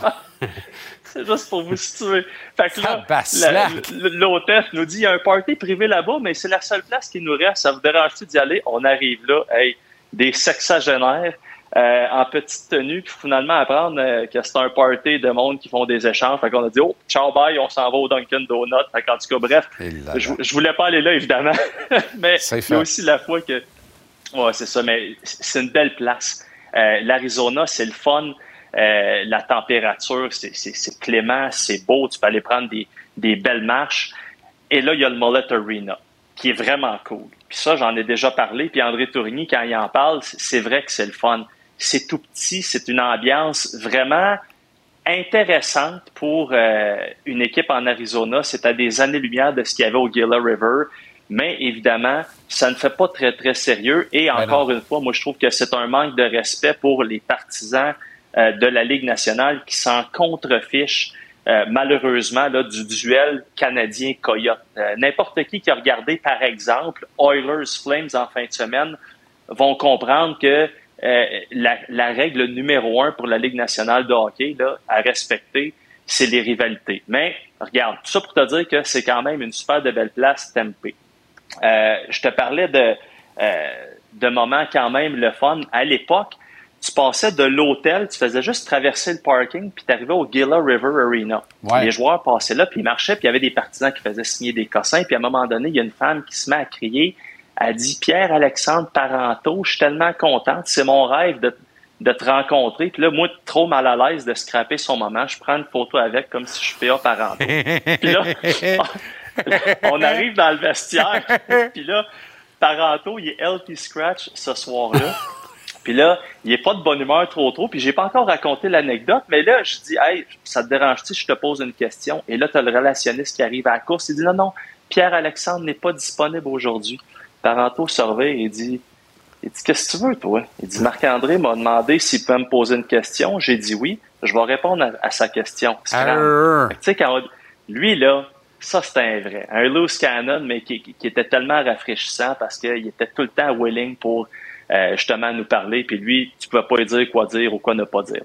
Un autre qui a été très intéressant, c'est Ryan White. Tu te souviens, le préféré à notre ami Michel Ben oui. Terrien, Petit blanc riant. qui se retrouve, ouais, qui se retrouve en Arizona et que là, il est content de nous voir parce qu'il dit il n'y en a pas de journalistes ici, fait que ça me fait quasiment plaisir de vous voir. Et là, le plaidoyer, toi, chose pour jouer en Arizona, il dit aucune, mais alors là, aucune pression. Le matin, qu'il n'y a pas de match, là, je vais à l'aréna, je m'entraîne. Après ça, qu'est-ce que je fais? Je m'en vais jouer au golf. Il dit c'est ça la belle vie. Donc, il il y a des éléments qui sont vraiment euh, attirants pour les joueurs. Mais là, il faut quand même que tu aies l'impression que tu joues dans la Ligue nationale de hockey. Donc, juste pour vous dire qu'il y a quand même des joueurs qui apprécient beaucoup le marché de l'Arizona. Maintenant, ben là, il faut passer à une autre étape. Ben oui, effectivement. Un petit anniversaire en terminant, ma peur, peut-être? C'est pas drôle, mais c'est drôle. Pourquoi? Ça fait 30 ans. Il y a 30 ans hier, Mike Modano, ça c'est le côté pas drôle, se faisait geler par Mark Messier. OK? Ah. En entrée de zone, je pense qu'on va voir les images. Et là, c'est ce qui est arrivé après. Go, Ah ben ça, Ben oui. T'es peu. Ben oui. Comme à la lutte. Hey, ça va très bien. Très, très, on très bien. échappe le gars. On échappe le gars sur le stretcher. Fait que ça faisait 30 ans hier, j'ai vu ça passer sur les médias sociaux. Puis malheureusement, j'ai essayé de me retenir pour pas rire, mais j'ai pas été capable. Fait que, Hey, mais Bref. Marcel qui l'échappe, là, Gamoisi la Hey. Écoute, mon père, ma- ouais, ouais. Ça a Marcel bon qui, a, sens. qui a eu un petit meeting dans, le- dans le bureau de, de- de- de- du boss après ça, mais en tout cas, je voulais juste te montrer ça, je trouve ça drôle. Il me semble d'entendre ce que Modano a marmonné sur le camp à terre? Hum, ah bon. Ah, imagine le DG à l'époque où le coach des Stars, hey, il devait-tu vouloir arracher la tête à Aucun Marcel? sens. Anyway. Aucun sens. Salut, ma peur. C'est ça. Salut, mon chum. Yes, salut.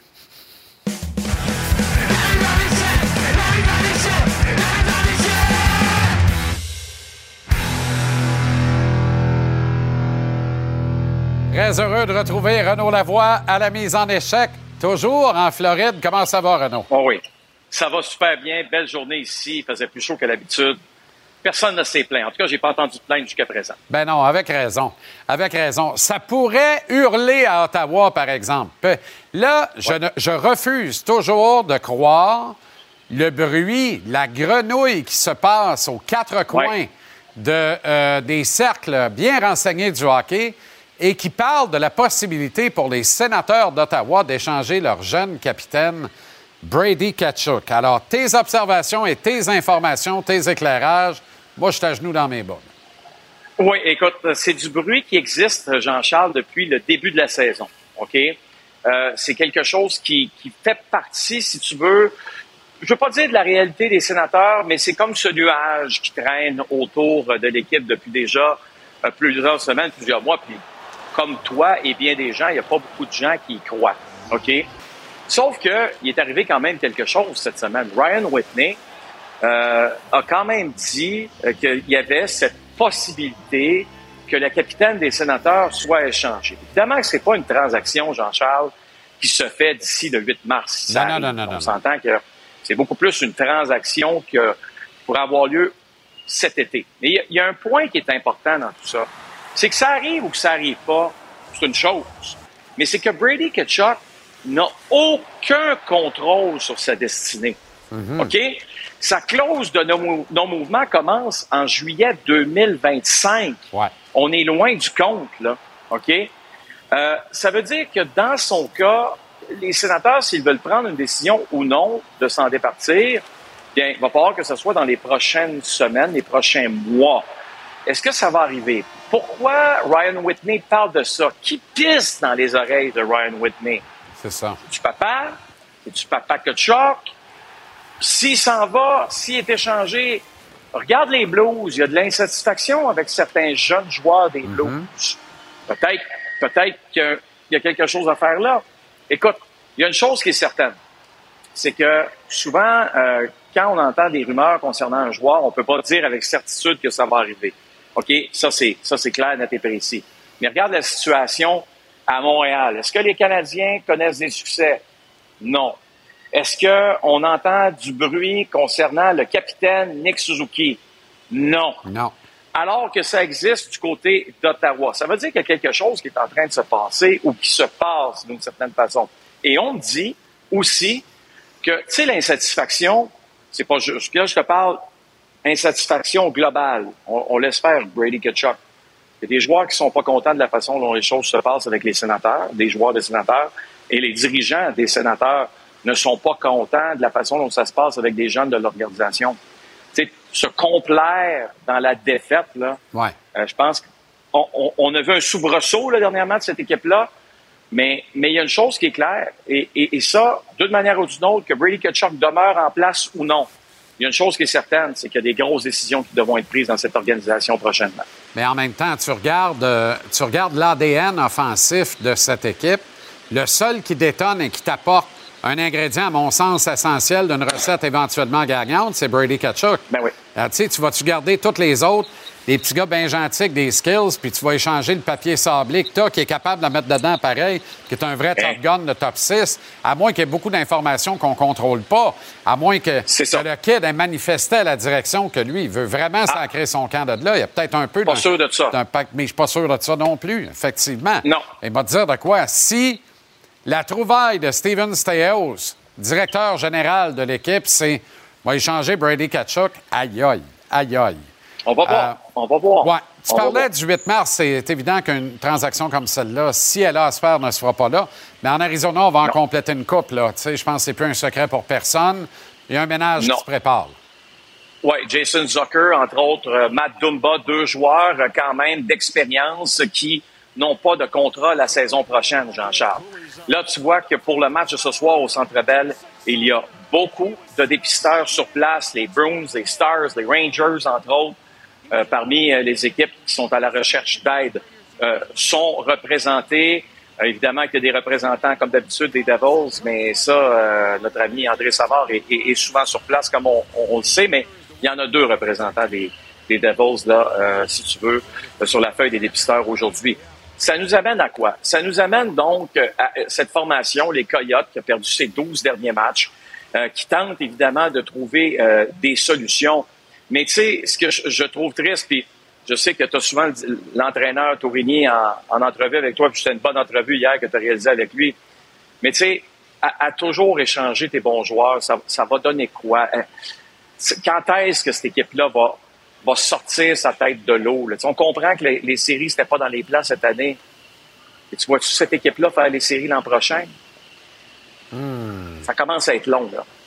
Mon opinion. Ah oui, c'est long. C'est long sans bon sens, Renaud. Long, longtemps. Long, longtemps. Dans une incertitude, Jean-Charles, aussi, faut pas l'oublier, concernant la franchise. Total.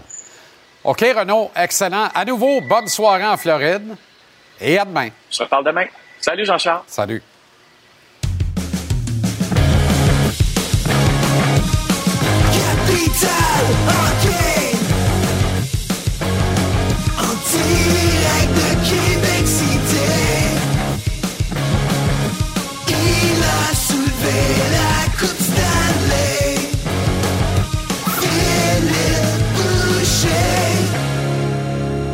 Floride à une autre ou d'un Ketchuk à, une à un autre? Non, pas tout de suite. On va rester avec le premier. Le grand fil, maintenant, comment ça va, le grand? Oui, je pense avoir vu Mathieu hier soir d'ailleurs. Ah oui, bon, ben c'est ben, c'est Dans un parfait. resto pas loin d'ici. OK. Probablement un, un autre endroit plutôt bien fréquenté, euh, qui devait ressembler à rien de l'endroit où s'est retrouvé euh, Mapper, là, quelque part entre le Saint-Hubert puis chez Toquet. Ben, c'est bien connu, c'est c'est- c'est le Elbow Room. Il y a beaucoup de monde qui connaissent ça, d'après Bon, ben, moi, qui nous écoute présentement. C'est dit. Alors, les rumeurs entourant Brady Kachuk, tu viens d'entendre euh, Renaud. euh, euh, tu- Écoute, j'aime beaucoup Steve Steos. J'aime bien voir, là, j'ai hâte de voir ce qu'il va faire. Il a été nommé président, euh, a demeuré comme DG, mais tu sais, tu, tu, réussis- tu, ra- tu repêches un Américain, selon moi, tu te trompes pas. Tu lui donnes un contrat à long terme. Non, non, t'étais pas là, c'est pas toi qui le fait, mais l'organisation et l'ancien propriétaire donnent un contrat à long terme. Tu lui donnes le C, puis là, tu veux l'échanger. Si c'est ça, ben OK, les, offres vont être astronomiques, mais ça veut dire complète- que tu t'es complètement trompé sur le joueur ou le joueur demande de partir. Parce que des joueurs comme ça, il y en a peu dans la Ligue nationale. Il est capable de défendre ses coéquipiers, de se défendre lui-même, de déranger, de marquer des buts. Hey, si c'est pas ton leader, tu peux y enlever le C sur son chandail. J'ai joué avec Mike Modano. Euh, avec nous à Dallas, c'est qu'on on lui a enlevé le C. Ça a été très difficile pour lui. On l'a donné à Brandon Morrow, qui était. Mike est un bon leader, mais Brandon Morrow était aussi un bon leader. Ben, tu peux faire ça aussi si c'est pas le, le- le gars que tu veux qui porte le C sur son chandail. Mais de là l'échanger, tu es aussi bien de pas te tromper parce que ça va commencer ta carrière de DG dans la Ligue nationale. Selon moi, c'est vraiment sur le mauvais pied. S'il est disponible, je suis pas sûr que vous en avez parlé. Le Canadien de Montréal, ça doit être à l'écoute, là, parce que le Canadien de Montréal peut aller chercher n'importe quel joueur dans la Ligue nationale Exact. présentement, Exact. dû au fait qu'ils ont des bons jeunes, pas des jeunes extraordinaires dans le junior, mais ils ont des bons jeunes et ils ont une, multitude de choix de repêchage. Alors, s'il est vraiment disponible, moi, je pense que Kent Hughes a déjà parlé avec les sénateurs d'Ottawa. Oui, ça, c'est clair. Mais en même temps, peux-tu imaginer les sénateurs échanger Brady Kachuk aux Canadiens? Ça n'a aucun bon sens. Puis là, faut- l'échanger tout court, je comprends pas. Ben non, ben non, exact, exact. Ça fait aucun sens. Puis il faut savoir, qu'est-ce que ça va coûter un gars comme ça? Tu sais, on regarde la situation du Canadien, là. Je serais curieux, moi. Est-ce que tu donnerais Juraj Slavkovski pour Brady Kachuk? Ça risque d'être la demande des sénateurs. Euh, ça, c'est une bonne question, honnêtement, parce que je suis un gros fan de Slavkovski. Je Ah le oui? ferais probablement même pas. Honnêtement, je le ferais probablement Pour même vrai? pas parce que le euh, Slavkovski peut être très, très, très, très, très bon. Idéalement, tu as les deux dans ton alignement, mais l'est falloir déjà. tu départisses. Oui, je sais. Tu pas en désaccord, mais le Canadien veut gagner quand, ça? Euh, moi, j'ai pas la réponse, toi. Non, non, on va espérer qu'ils pas. vont gagner à soir là, contre André. Ben, on va souhaiter André qu'il gagne un match. là, mais Oui. bon, on va tu sais, le Canadien qui ils veulent gagner la Coupe Stanley quand. Brady Kachuk peut t'aider, par contre, encore sur les 12 prochaines années, probablement. Ça, c'est sûr. Euh, alors, y a-t-il une importance euh, dans le match de ce soir pour l'une ou l'autre de ces Ouais. deux équipes, voire pour les deux?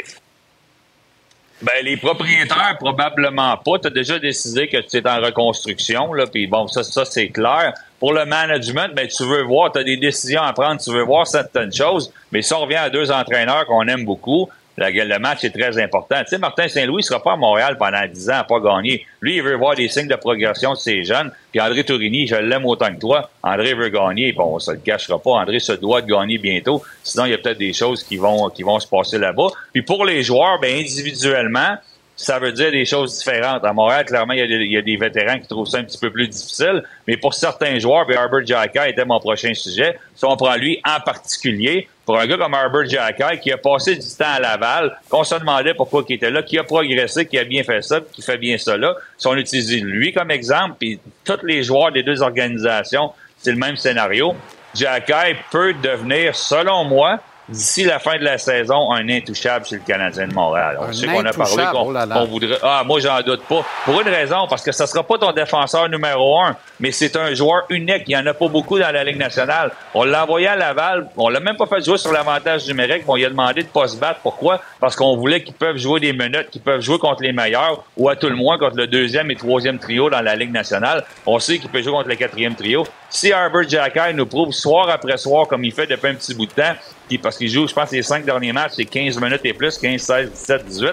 S'il peut faire ça, il devient un intouchable parce que le, le pire rôle qu'il va avoir, je disais ça d'Hervé Pinard l'année passée, si Hervé Pinard, ça va bien, ça va mal, excuse-moi, au, au pire, c'est ton l'ailier gauche, c'est ton quatrième trio, tu es content de l'avoir. Ben, si au pire, Herbert Jacka est ton sixième défenseur, tu es content de l'avoir. Il est unique, il peut défendre ses coéquipiers, c'est un bon défenseur. Alors, si j'utilise lui comme exemple, et ça, ça, ça s'applique à tous les joueurs des deux organisations qui jouent ce soir. À chaque match, tu as des choses à te prouver à toi-même, à ton entraîneur et à l'organisation. Un peu renversé, Phil, parce que tu es allé au-devant de ma question. Puis ma question, c'était est-ce que, est-ce que euh, Arbor par son jeu inspiré depuis euh, quelques matchs maintenant, une excellente séquence qu'il connaît, est en train de, de sécuriser son poste de régulier à Montréal ou bien s'il est en train d'augmenter sa valeur pour la transaction qui est à venir? Mais tu y as répondu avec beaucoup d'éclat. là. Mais tu bouges-tu Harris ou tu bouges Herbert Jacquet?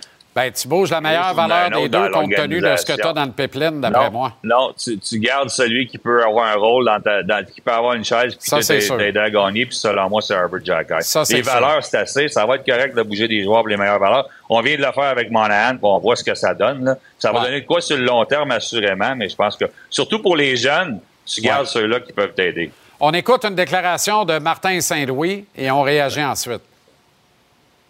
Si un joueur qui n'est pas convaincu que comment qu'on fait les choses, ben peut-être c'est pas sa place. Ton Le interprétation, regard. Phil? Ah non, mais le regard, il parle à quelqu'un, là. Il parle à des joueurs, puis son français s'est amélioré. Ben c'est pas là- sa place ici. Il Ouais. n'a pas demandé à Chantal de l'aider, là. C'est pas sa place ici. Mais Avec ça- le regard dans les yeux, là, c'est clair. Moi, ça, j'aime ça. Mais ça suit la conversation qu'on l'a vu avoir avec Yoel Armia à la séance de patinage matinale, qui ne semblait pas être, toi, c'est deux œufs bacon ou deux œufs jambon fret. Tu comprends? Non, non, mais regarde Moi, ça, là. Martin, Ouais. les bras ouverts, genre, qu'est-ce que tu me racontes, Armand? Tu sais, tu- tu vas-tu ramasser ton homme puis rester avec? Tu vas-tu ramasser une palette dans Mais- notre zone où t'en as rien à contre Saint-Cyboirisé? Tu comprends? S'il y a un joueur qui pourrait, user- qui pourrait utiliser le match de ce soir ou les matchs à venir pour sécuriser son place dans la Ligue nationale, c'est bien lui. Il a tout le talent du monde. Mais bon, mais moi, j'ai adoré le quote de Martin. Puis surtout son regard là-dessus, il adressait. Il, il parlait clairement à un ou deux joueurs de l'organisation. Moi, je pense, s'il parlait pas à Armia, je ne sais pas à qui il parlait, honnêtement. là. Armia qui semblait Ouais. dire, oui, mais le man-to-man, Martin, là, c'est... Ouais, J'aimerais ça y en parler de ça aussi. Mais bon, c'est un bon entraîneur. Chacun son système de jeu. OK. Grosse victoire des Oilers contre les Kings hier après la défaite dans la bataille de l'Alberta contre les Flames. On surveille les Canucks ce soir. Il y a des matchs importants pour des clubs canadiens. On rebrasse tout ça ensemble demain. Fais juste me rassurer, c'est pas toi qui as fait le petit pépi qui a amené l'eau rouge dans la piscine du resort en arrière? Non, non, pas du tout. Je viens d'arriver chez un des amis au TIC. D'ailleurs, chez Paul Deck, je m'en viens écouter le hockey avec lui. Alors, euh, Ah, bon. les- le Tig- il fait dire salut au Tigre. Bon, ben parfait. Puis moi, c'est pas grave. Salutations, tu le connais aussi? Ben non, mais c'est pas grave. non, mais il y a quelqu'un qui a fait pipi dans sa piscine. OK, Phil, salut. Ça se peut, ça Bonne se soirée. Demain.